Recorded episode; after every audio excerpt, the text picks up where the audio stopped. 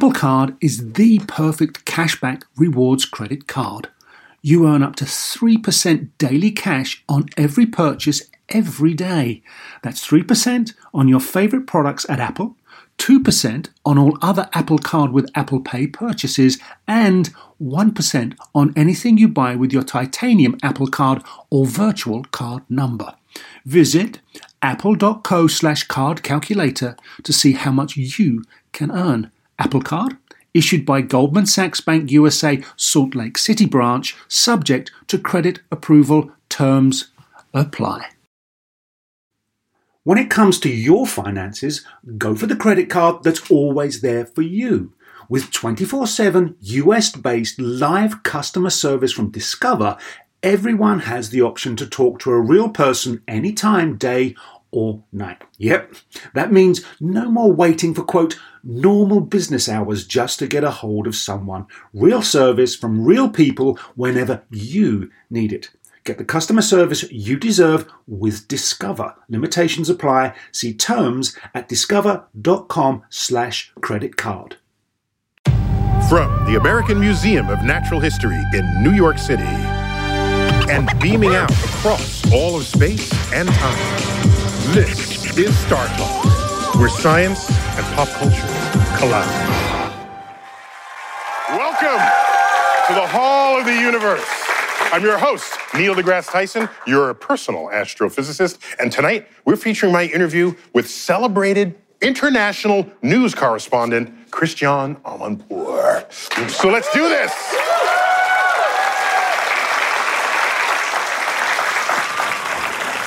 So, my co-host tonight, comedian Eugene Mirman. Eugene! Hello. You voiced the prank-loving middle child Gene on the animated series Bob's Burgers on Comedy Central. You've been doing that from the get-go. Yeah. So th- thanks for coming back. Also joining us for this topic, we got investigative journalist Azmat Khan. Azmat, welcome. You're visiting professor on First Amendment issues at Columbia University.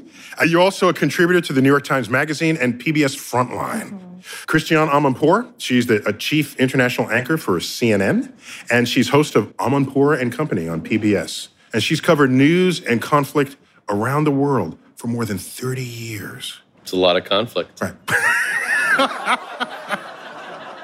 well, Christiane stopped by my office recently, and I asked her if learning math and science might have influenced her approach as a journalist.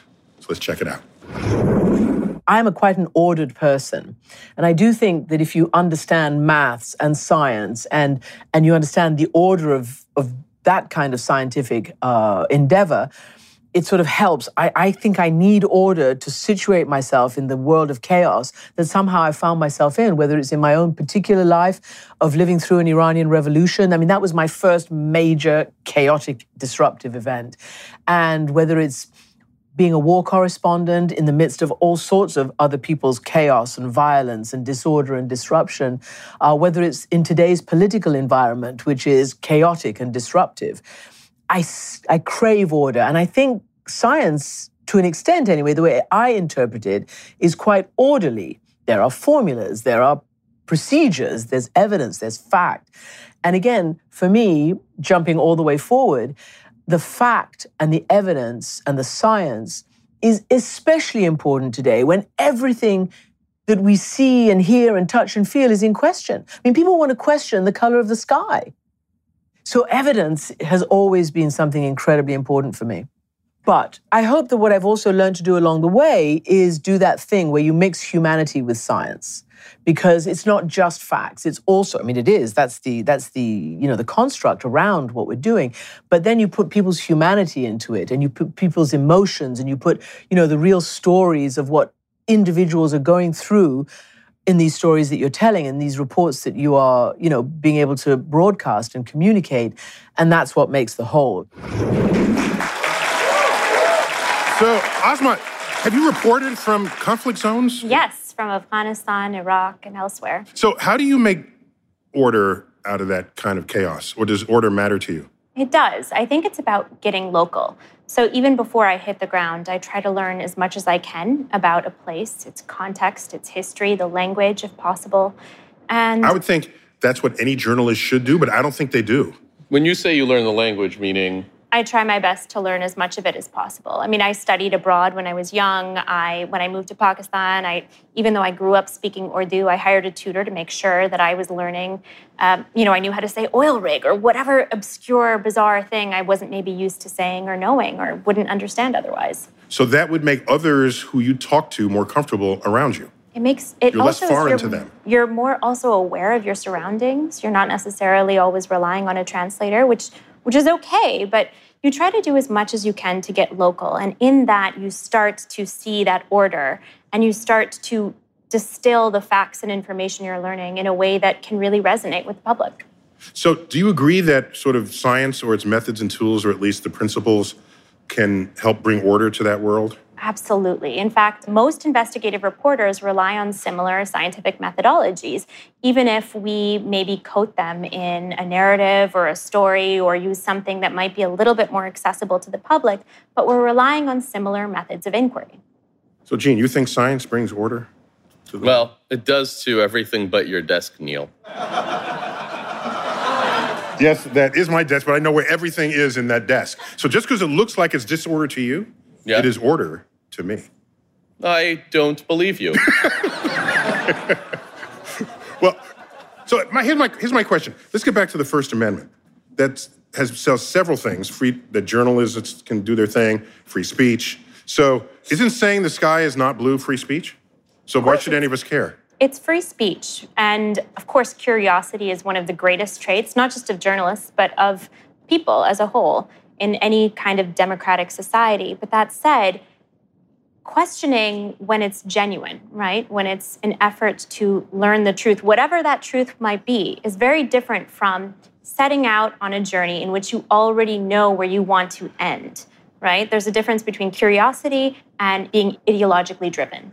One is genuine curiosity to find an actual truth. Another one is disregard for what is true because you think you have the truth and whatever else is going out there doesn't matter. You will stitch together whatever thread so that it agrees with you. Right. When you have an end in mind and you're not really looking at the facts in front of you. Isn't that what most people in the world do? I think we're increasingly living in a world of confirmation bias, of echo chamber, in which we're following people we agree with, we're paying attention to news sources we agree with. It's a, an incredible danger.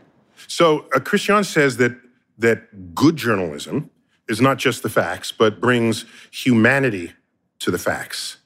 So how would you do that as an investigative journalist? It's often narrative, right? So I'll have I mean, are you at risk of me thinking you are putting too much emotional uh, layering onto it, and I'm going to say, just give me the facts? Is it, what's the risk of that? Very few people want just the facts. I have to work very hard to fit those facts into a narrative that people will read. They'll want to flip through, that they'll get to that section that might be, you know, the big the data finding about schools in Afghanistan that the US funded and whether how many of them actually exist today or whatever it might be, but you have to get them to get into character. They have to find people who come alive on that page or in that film. So it's not just gathering the facts. You now have, because of the homework you do before you arrive on location, you have a context in which you have a substrate in which you can embed the facts. You're always looking for drivers of that narrative that fit what the facts show you. Maybe more people would believe in climate change, that it was real and man made, if we gave them a list of people who are going to drown from it. Oh, okay. That's just, let's make it more real. Just trying to connect. Thanks for these helpful points here. Yeah, yeah. I think that's what we're missing. Right. Well, I asked Christiane how she deals with finding facts in any situation. Let's check it out. You're confronted with people who are making news, important people, and some of them are just completely clueless. Well, I try not to be judgy because I don't believe that's what journalists should be. Journalists should be based in the fact based world, the scientific world, so to speak, the evidence based world. And I have, in fact, spent my career not as a pundit or as an opinion maker or as an anchor, but as a correspondent in the field. So I had to come back with the minute details, observing them, remembering them, recording them, repeating them. And I just that's what I like. That's natural to me. That's the only way to do it. Because if you just guess and pull sort of threads from the atmosphere. I mean, I know artists and, and others, you know, the creativity. That's not me.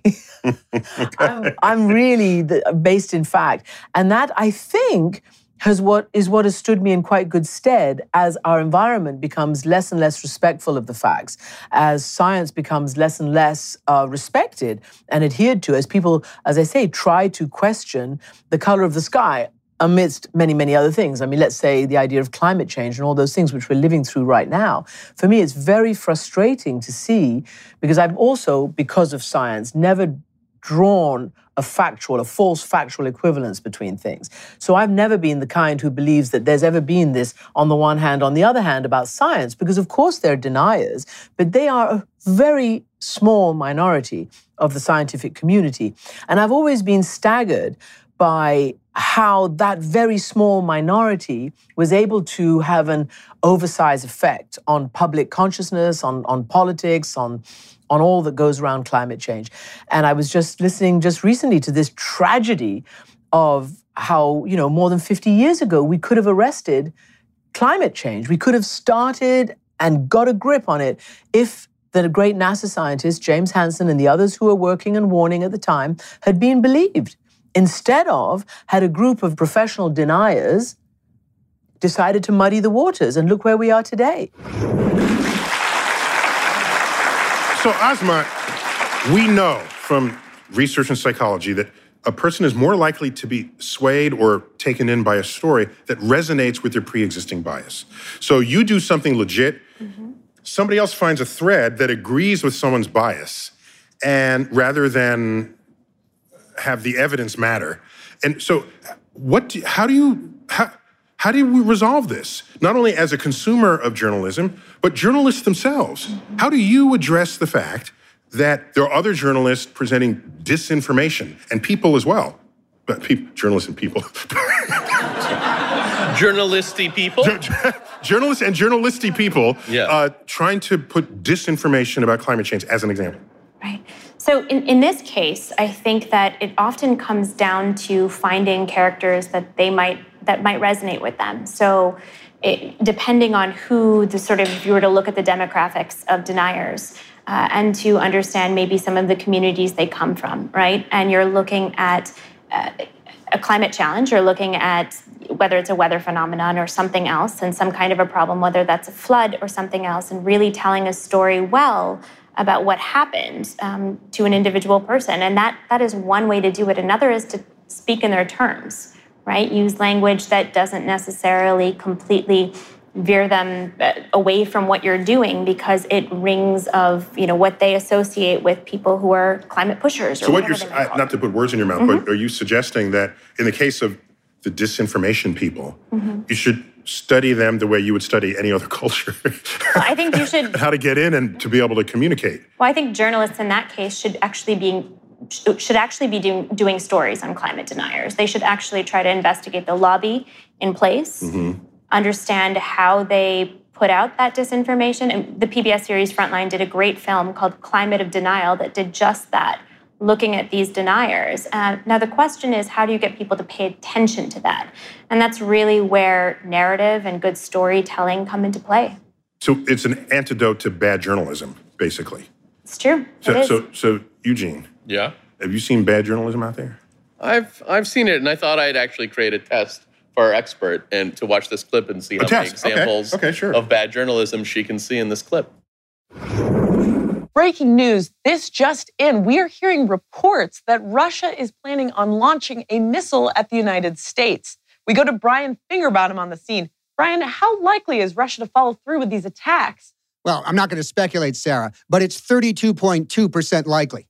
Here's a graph showing a correlation in the decrease of Russian missile attacks and an increase in graphs on TV. And where are you getting these numbers from, Brian? Uh, we got most of our numbers from India sometime around the 5th century. Uh, but my anonymous source, Vlad Kasparov of the secret Russian missile attack agency, tells me that this whole thing is just a big misunderstanding and that we should absolutely not worry about our seven most populated cities. I see. Do you have any other experts we could consult on this very urgent matter? I do. Let's go to Natalia Reagan. Natalia, you're a primatologist, so what can you tell us about ballistic missile launch trajectories? I study monkeys. Thank you, Natalia. Natalia clearly confirming that there will not be a missile launch. There is some activity going on here, but what it is, we won't be able to determine for some time. But no need for alarm, as any launched missile would burn up in the atmosphere because Mercury is in retrograde. That is reassuring, Brian. Okay, Asma, you are now tasked with listing what was wrong with the journalism in that report. I don't think we have enough time, but I will do my best. Well, let's start with mm-hmm. the very first thing she said. We're hearing reports of yeah. no source, no effort to try to verify that. She tosses it off to the reporter.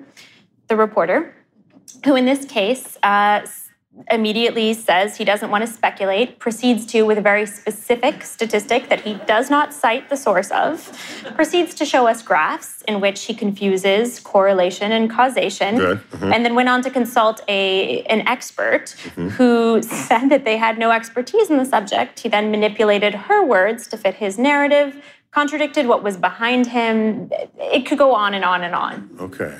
Mm-hmm. So Christiane Amanpour, we all know, she's known for her journalistic integrity. And she also voiced the character of Enheduanna in a science series that I knew something about called Cosmos, a space-time odyssey. Yeah. So I asked her about her her interest in science and where that uh, where she might trace those origins because it's I, I just like knowing because I'm a science geek and if there's a little bit of geek in somebody, I want to get to the bottom of it. I try to right here. Check it out.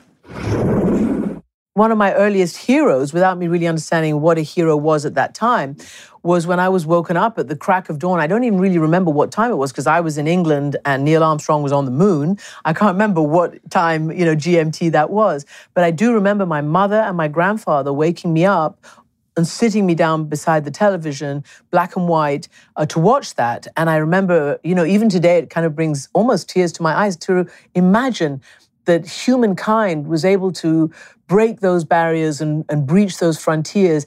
And, and somebody, a human being, was actually walking on the moon and planting a flag and, and that whole, you know, one small, you know, step, one giant leap. I've never forgotten it. I've never forgotten that moment, ever, ever, ever. And it is still, you know, it gives my imagination these flights of fancy. For a moment there, I thought I wanted to be the first woman to walk on the moon. But of course, that never happened because it just didn't, obviously. Uh, but I really did. Well, up, up next, we will discuss the risks of reporting from a war zone when Star Talk returns.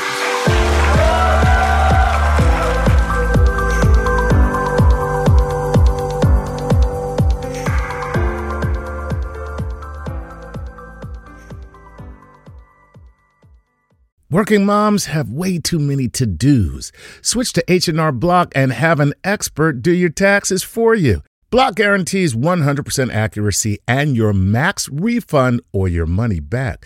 And with their no surprise guarantee, you'll always know the price of your tax prep before you begin. You can even meet with a tax pro in a block office or online from home.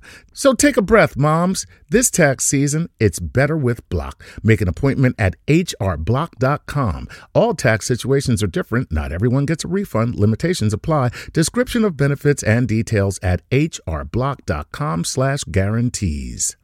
Whether you're a family vacation traveler, business tripper, or long weekend adventurer, Choice Hotels has a stay for any you. And that's good because there are a lot of me's. Choice Hotels has over 7,400 locations and 22 brands, including Comfort Hotels, Radisson Hotels, and Cambria Hotels. Get the best value for your money when you book with Choice Hotels. Cambria Hotels feature locally inspired hotel bars with specialty cocktails and downtown locations in the center of it all. Hey, that's me. Radisson Hotels have flexible workspaces to get the most of your business travel and on site restaurants.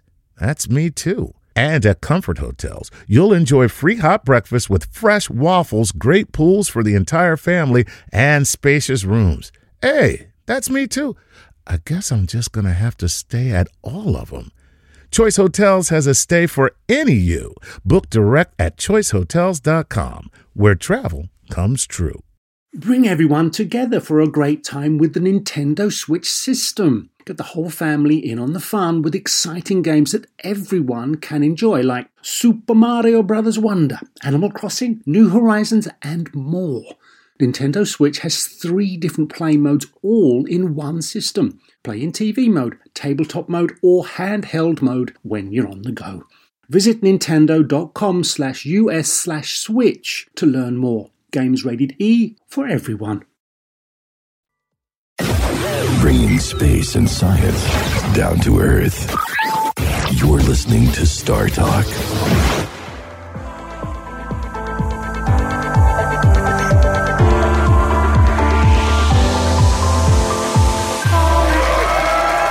Welcome back to Star Talk from the American Museum of Natural History. We're featuring my interview with longtime war correspondent Christiane Amanpour. And I asked her about the dangers of reporting from the front lines. Check it out. Going in the middle of war zones, what is the, how how much are you risking your life, your health, your Everything, well-being? everything, all of those things are at risk, but we do it knowingly. Most of us know what we're putting ourselves on the line for. I went to the the news museum in DC and there's a whole memorial to dead mm. journalists. well, yes, because there are a lot of us. And I tell you one thing: Journalists died in the line of duty. indeed, and hearing the president of the United States call us fake news enables those malevolent actors out there who want to kill us and who want to shut down the messenger to do precisely that. That's why I'm so upset about the president and his view on news and independent and free journalism.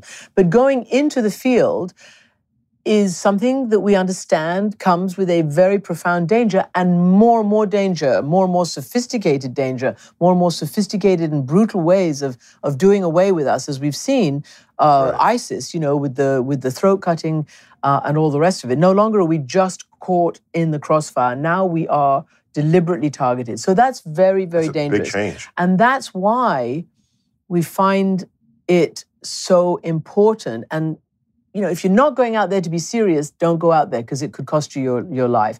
And so that's why I'm so so serious and, and attached to the mandate, which is to seek the truth and to seek the facts, because we put our lives at risk and on the line in order to go there, which is why I then hate being called the enemy of the people, because we are actually serving the people, those people who cannot get up for whatever reason of their own free will and, and accord to go to wherever, the war zones. We're their eyes and ears. We are their eyes and ears. And we perform that vital function, I think.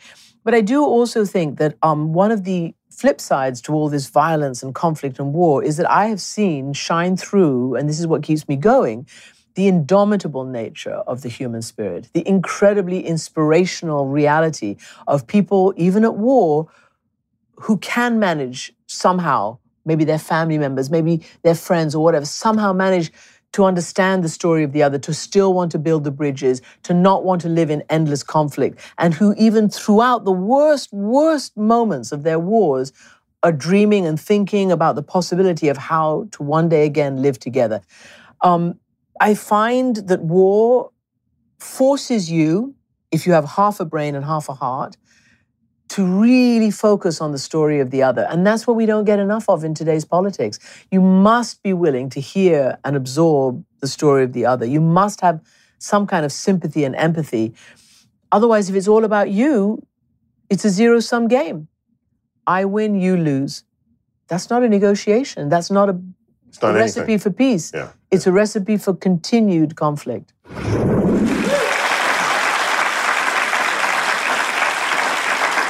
Well, okay, joining us now to discuss reporting from war zones is conflict journalism expert Judith Matloff. Judith, welcome to Star Talk.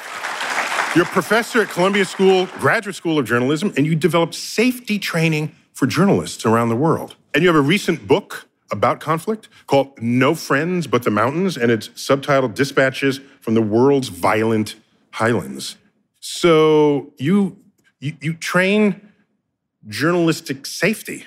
This that's an, that's just so so. How has the landscape shifted from covering the war in Vietnam, which we all saw? Well, I'm old enough to remember seeing it on TV, to journalists in Syria today. And are those risks the same? Are they different? Well, I think there is some very big differences. I mean, the, the, big risk is always you might be killed, or you might be arrested, or you might be tortured, or you might be maimed, or you might be blown up in a landmine. Those are still there. Those are the constants. One major thing which is very different is the, the rise of freelancers. Because as major news organizations have either collapsed or they've contracted their foreign reporting bureaus, more freelancers have filled the vacuum. And it's very, very dangerous for them because they don't have the institutional backing. Just so I hear, so a freelance is not someone who's a rogue journalistic element. There's someone who sells you their stories because they went right. someplace that your bureau didn't send anybody. Right. And oftentimes they do it on spec, which means that they're pushing the boundaries of safety. They will go into a very dangerous situation and a news organization will say, come back and show me what you have. So they will take incredible risks to get that story. Uncompensated risks at the time they take the risk. Exactly, exactly. And That's a terrible business model. but I understand why it exists. Yeah. So that's one major difference. Another major one is um, the rise of digital and mobile communications, because this too puts us in much more dangerous situations because it increases the surveillance of ourselves, even of our movements. People can find out where we are at a given time. And rogue elements. Rogue elements yeah. or, or governments. Uh-huh. Uh, for instance, the Russian government um, or the Chinese government. They know where you are oftentimes and, and where you're operating. So, but someone has to view you as some kind of an enemy rather than as someone who could tell their story. Right, like our president. Right, okay. so, so, Amat, you reported recently on the war against ISIS mm-hmm. uh, in Iraq, both in Iraq and in Syria. So, what precisely were you investigating?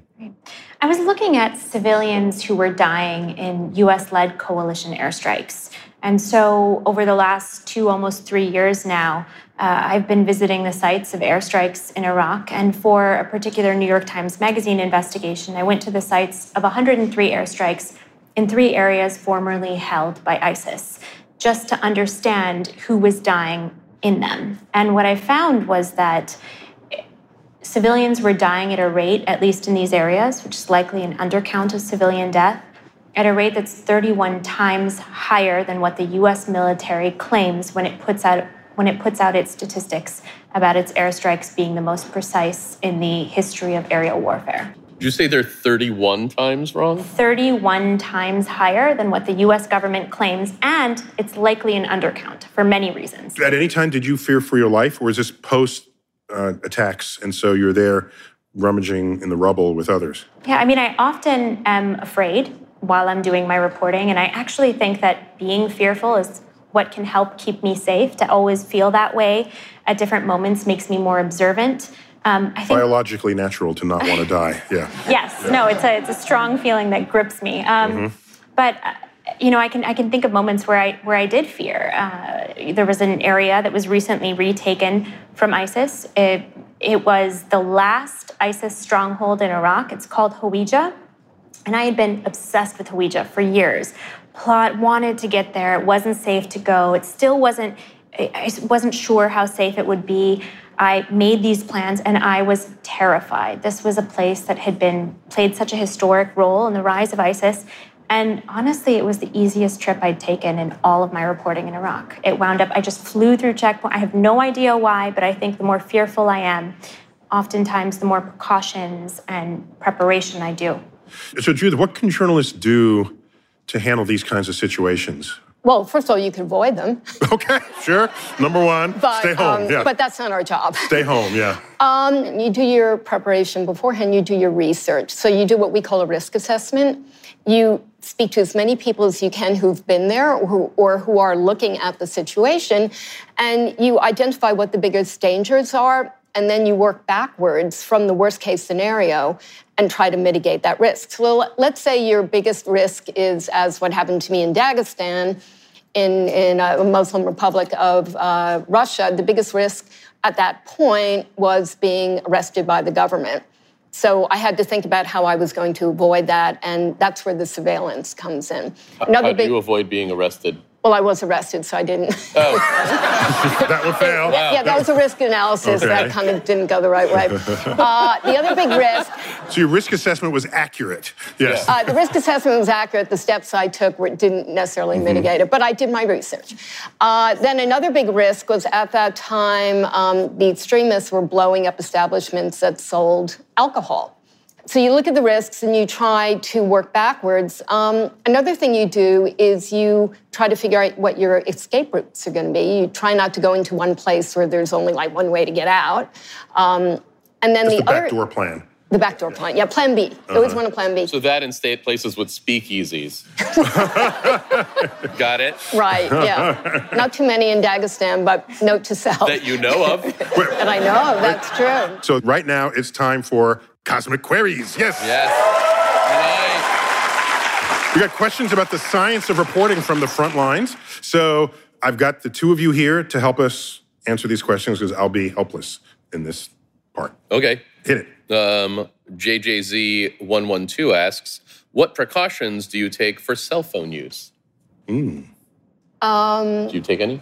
I don't want to give too much information because I don't want my secrets to be given up here, oh, but oh, sure. you would encrypt your uh, communications. Do you want to give us more details? Just kidding. so get a burner phone or something? You would get a burner phone that you would yeah. throw yeah, away, or you would limit your um, cell communications. You're also really set up to sell drugs. Jay Clark from Virginia asks, how much protection does a bulletproof vest and helmet actually give you? And I, Judith, I've always wondered about that. Well, I can show you. Oh, you got a helmet? I, I brought it with me. Oh, from my my yoga instructing in the war zone. Yeah, so hope I'm assuming people shoot from the top, and no one ever tries to go for the face. So that's nice of people. yeah. So Judith, come on, your face is exposed. So what is this? Yes. This is heavy. Yeah, but once It's they see very that it says press on you, wow, this is really heavy. That's very heavy. Wait, wait, is so very heavy. so I, I never understood. Okay, so this protects your your vital It, it protects chest it organs, but not your protects. face. Yeah. Which I count as a vital organ. So is this really just to protect against debris rather than a bullet? and bullets as well. bullet. And um, the the flak jackets have different degrees of strength. So Uh-huh. some of them will protect against certain weaponry, and others not. You know, it's heavy. You have to actually train to walk and run in those. But I have had friends that have died with a helmet because a bullet. It was slightly freaky, but a bullet went up there. Oh my and I have had friends who've died because the bullets went in the side. They're not. They won't protect every part of your body, but they'll obviously protect you from a lot. So your alternative is just not go at all. Like, as you said earlier, just stay home, Yeah. and then no one learns about anything. Or you go, you know, you can also do long distance reporting. Um, For instance, there were quite a lot of revelations about Russian troops being in Ukraine that were, well, it's done purely off of social media. I so know you what you can, mean. I mean, you can actually do quite a lot of investigative work at a distance. I got this. They're me. journalist drones. And this command central, and you put drones anywhere in the world. And you put them in, and they become your eyes and ears as journalists. We'll call them satellites and we'll put them in space.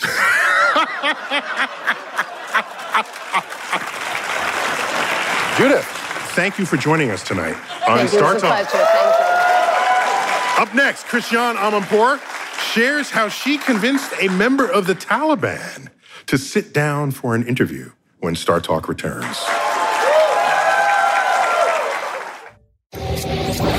This is Star Talk. Welcome back. Star Talk, American Museum of Natural History, right here in New York City. We're featuring my interview with international news correspondent Christiane Amanpour.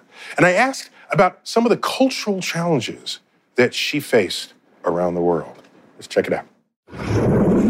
We know there are men out there, especially men in power, who run stuff in other cultures, occasionally in our culture, but especially in other cultures, where why is a woman interviewing me?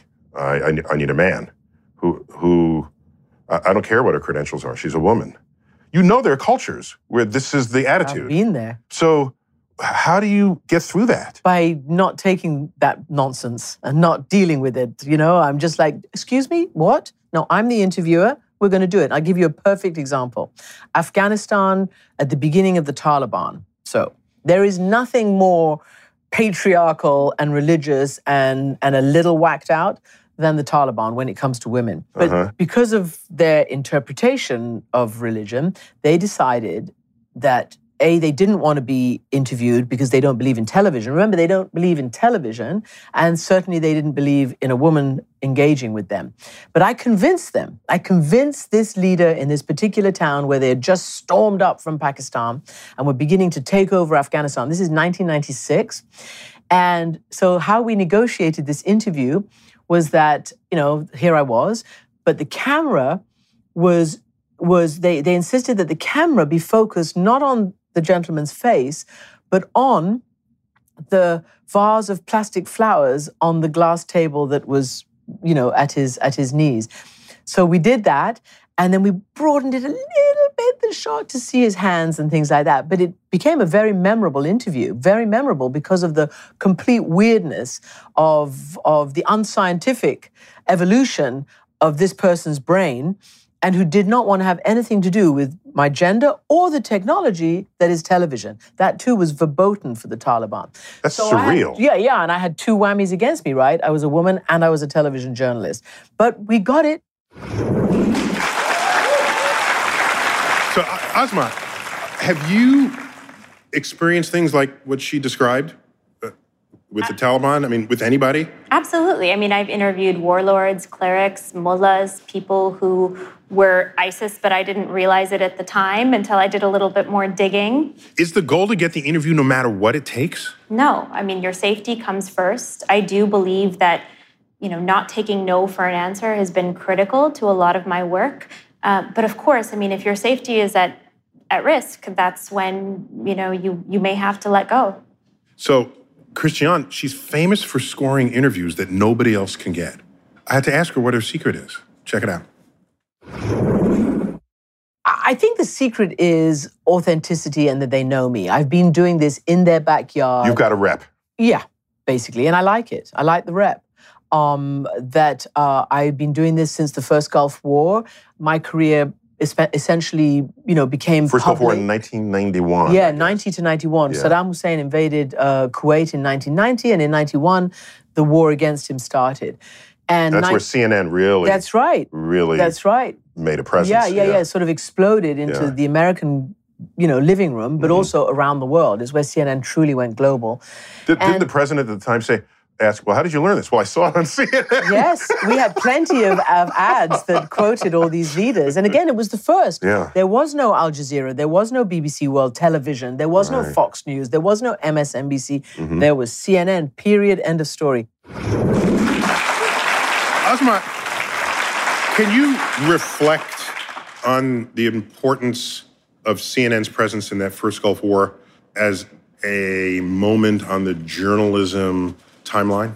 It was a game changer for people to be able to watch war unfold in real time and to come from an authority that was first at the scene before your government, before others, before intelligence agencies. Because in the Vietnam coverage, it wasn't in real time. We saw the footage, but it was delayed. And so that's that's an important difference that you're saying. Absolutely. There was an urgency to it. And I would almost liken it to the way in which, in terms of being a game changer, to the sort of contemporary instance in which people are sharing via smartphones. Uh, you know, as bombs are dropping in Syria in real time, we actually have more access to what's happening on the ground than we ever have in the past. Well, up next, we discuss how technology shapes the landscape of news when Star Talk returns.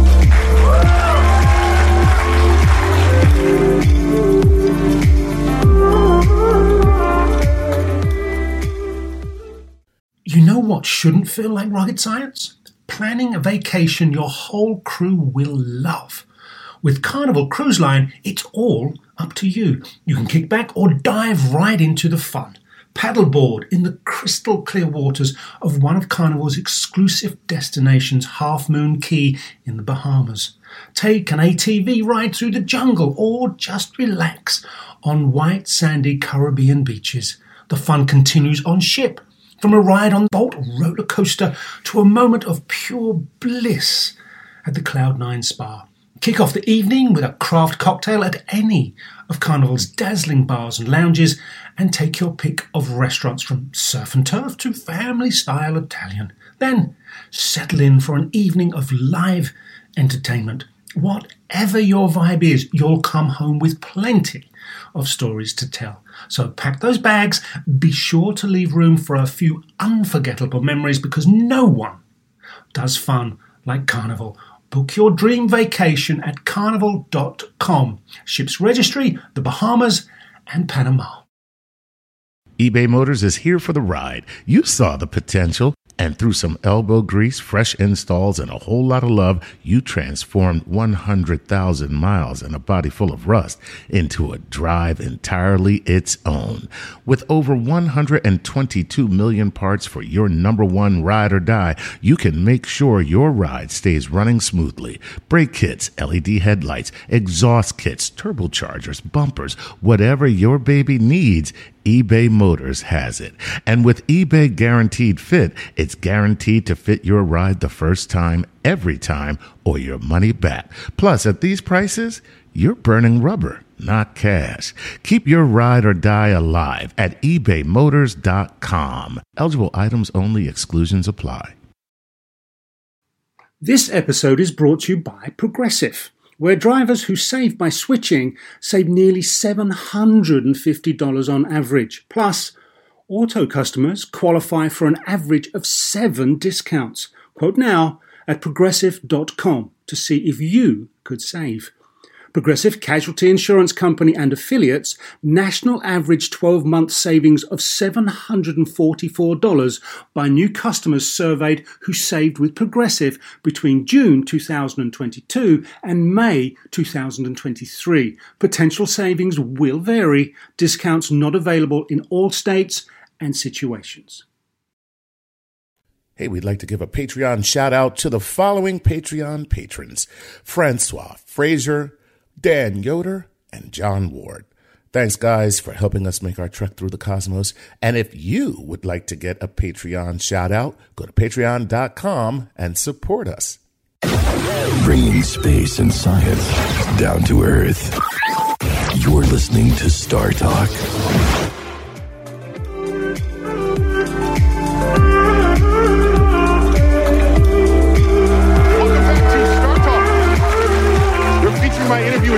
International news icon Christiane Amanpour. And Christiane has covered events around the world since the 1980s.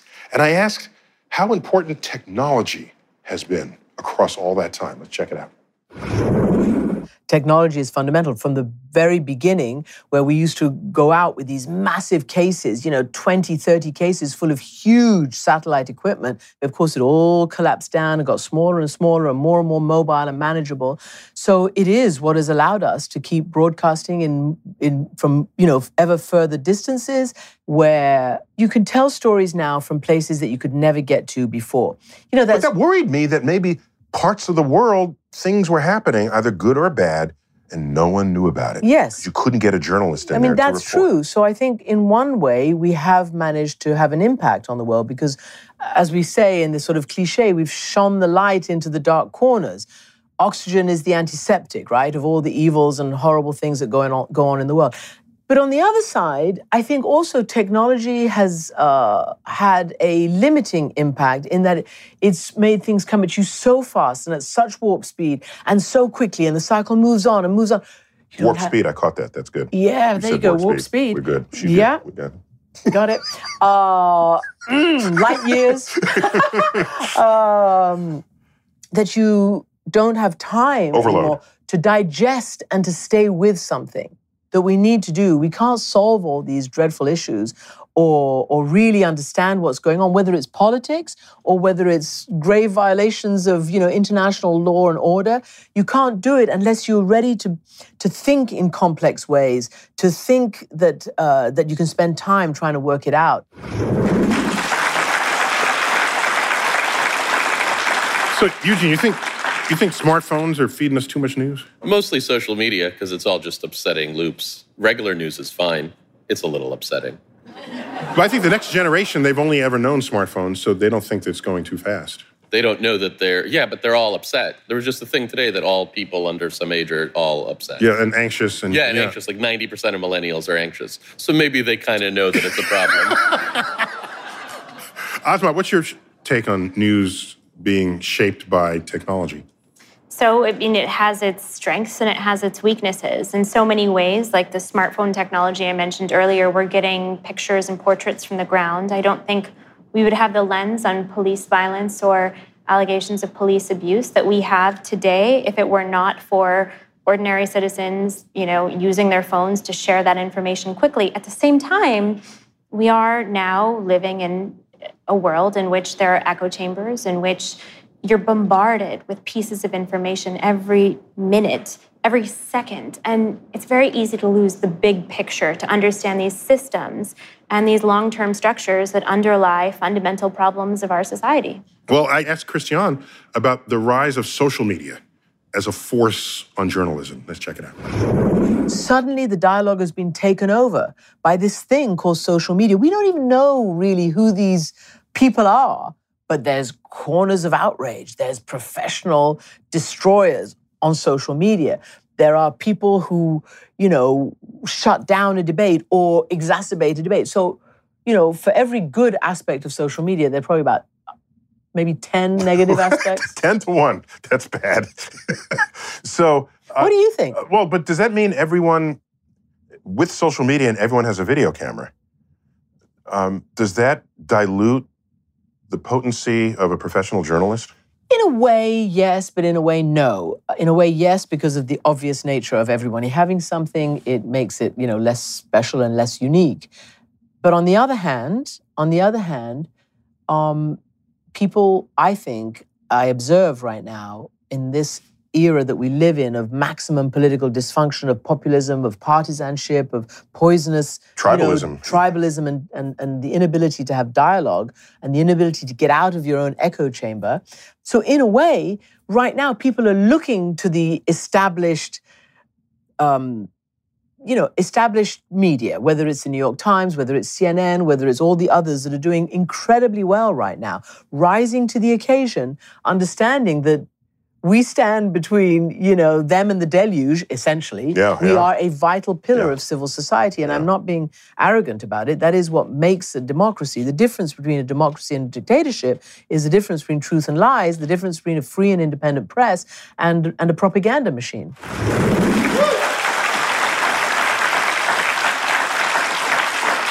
We just end the show right there. I, mean, I don't know what we can add to that. Uh, well, up next, I asked journalist Christiane Amanpour how she would have handled an interview with Adolf Hitler when Star Talk returns. This is Star Talk. Welcome back to Star Talk from the American Museum of Natural History, right here in New York City. We're featuring my interview with international news correspondent Christiane Amanpour. And I asked how the press should present the atrocities of war. For example, how would she have handled an interview with Adolf Hitler? Let's check it out.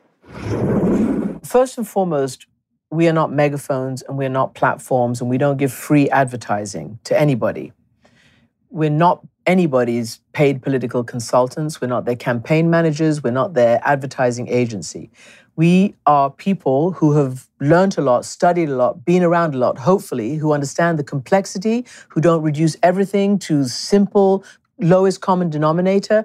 And it is absolutely up to us to understand what we are engaged in. If something of that horror and of that uh, evil is sitting in- front of any one of us, we have to know what we're dealing with. It's not just another point of view.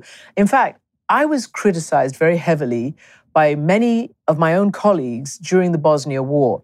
That was my signal career making coverage, covering the Bosnia War. Bosnia. Remind me, in the 90s? Bosnia was was what racked Europe apart during the 1990s, 90s, right. where the former Yugoslavia split up, and the strongest group wanted to survive alone and strongest. That was the, the, the Serbs in general. When it came to Bosnia, they waged a campaign of ethnic cleansing and genocide against the other ethnic groups, most of whom were Muslims. So you had these white Christians ethnically cleansing and committing human rights abuses, violating international humanitarian law, um, uh, genocide against Muslims in order to pursue their political agenda and their territorial cleansing. They wanted to get the territory, and they And they purify used- the territory. Correct. I told the truth in this war, which was that I never said that that each had, you know, an equal but opposite point of view. I never ever drew a false moral equivalence. But it was only when I was criticized for taking sides that I understood what I was doing and what I was there to do. And that was to report the truth. And the truth is is is right in front of you. And reporting the truth does not mean creating neutrality, a false neutrality. It's not either or. It's not. We have to be cognizant and aware of what it is that we're confronted with. So, to your question about Hitler, I asked my critics, I said, so if I was reporting during World War II and I had gone to a concentration camp or I had sat in front of Hitler and heard what you just said, would I have said, oh, yeah, I must give this Adolf guy his say? You know, he's got a point. Well, now we hear the other side's point. No, that's, that's danger. That's real danger. So, Azmat, what, what do you teach your students about truth and neutrality in journalism? you know, you're not here to make false equivalents. You're not here to give two opposing views equal weight. It's your job as a journalist to take every piece of information that you can and try to understand what is truth and what is not and to convey that accordingly. Well, my buddy, Bill Nye the Science Guy, sent in his own dispatch on the power of journalism in a world at war. Let's check it out. Since humans first walked the earth, there has been conflict neighbor against neighbor, tribe against tribe, country against country. We've applied enormous intellect and treasure to build deadly machines of war. But I claim that even the most powerful mechanized cavalry will be ultimately brought down by good journalism. The pen is mightier than the sword. Good journalists and their crews go into war zones as warplanes streak overhead and the rattle of gunfire can be heard in the distance so that you can learn what they've learned about the struggles of our time. So, to the journalists and their crews, I say thank you and be safe out there. Back to you, Neil. Bill.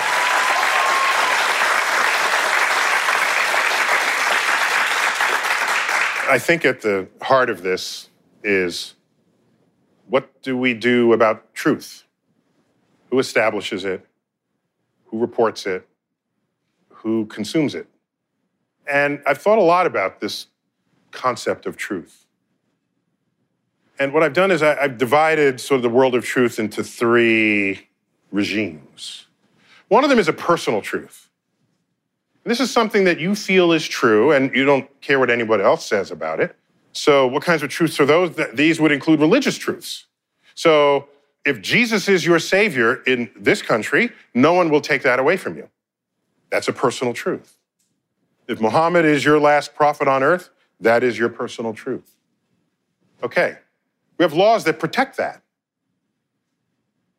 What other kind of truths might there be? Oh, there's, let me call it a political truth. This is a truth that becomes true in your head because of how many times it has been repeated.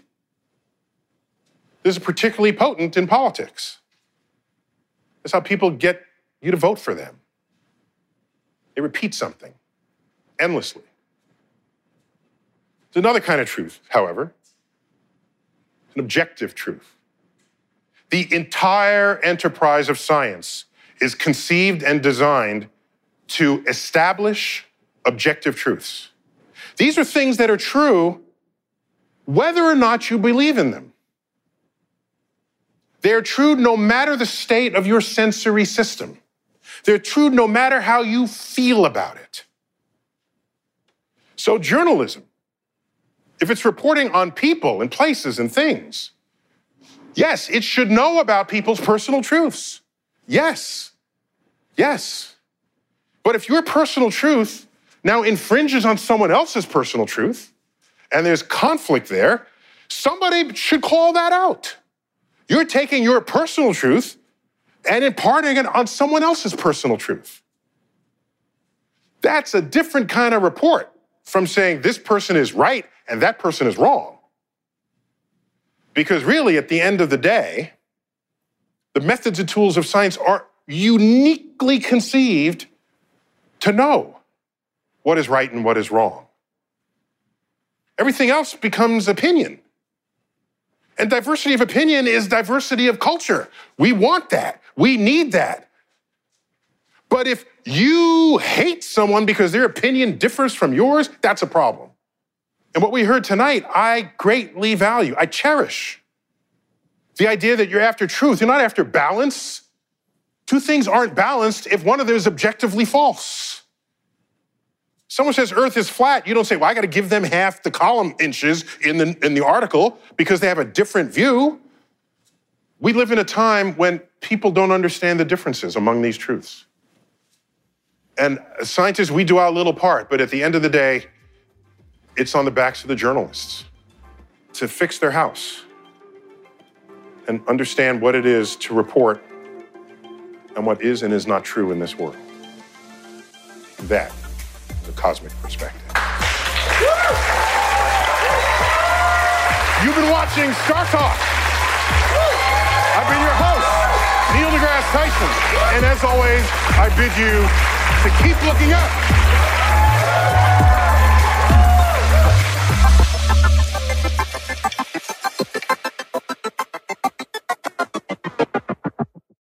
In a fast paced world, every day brings new challenges and new opportunities. At Strayer University, we know a thing or two about getting and staying ahead of change.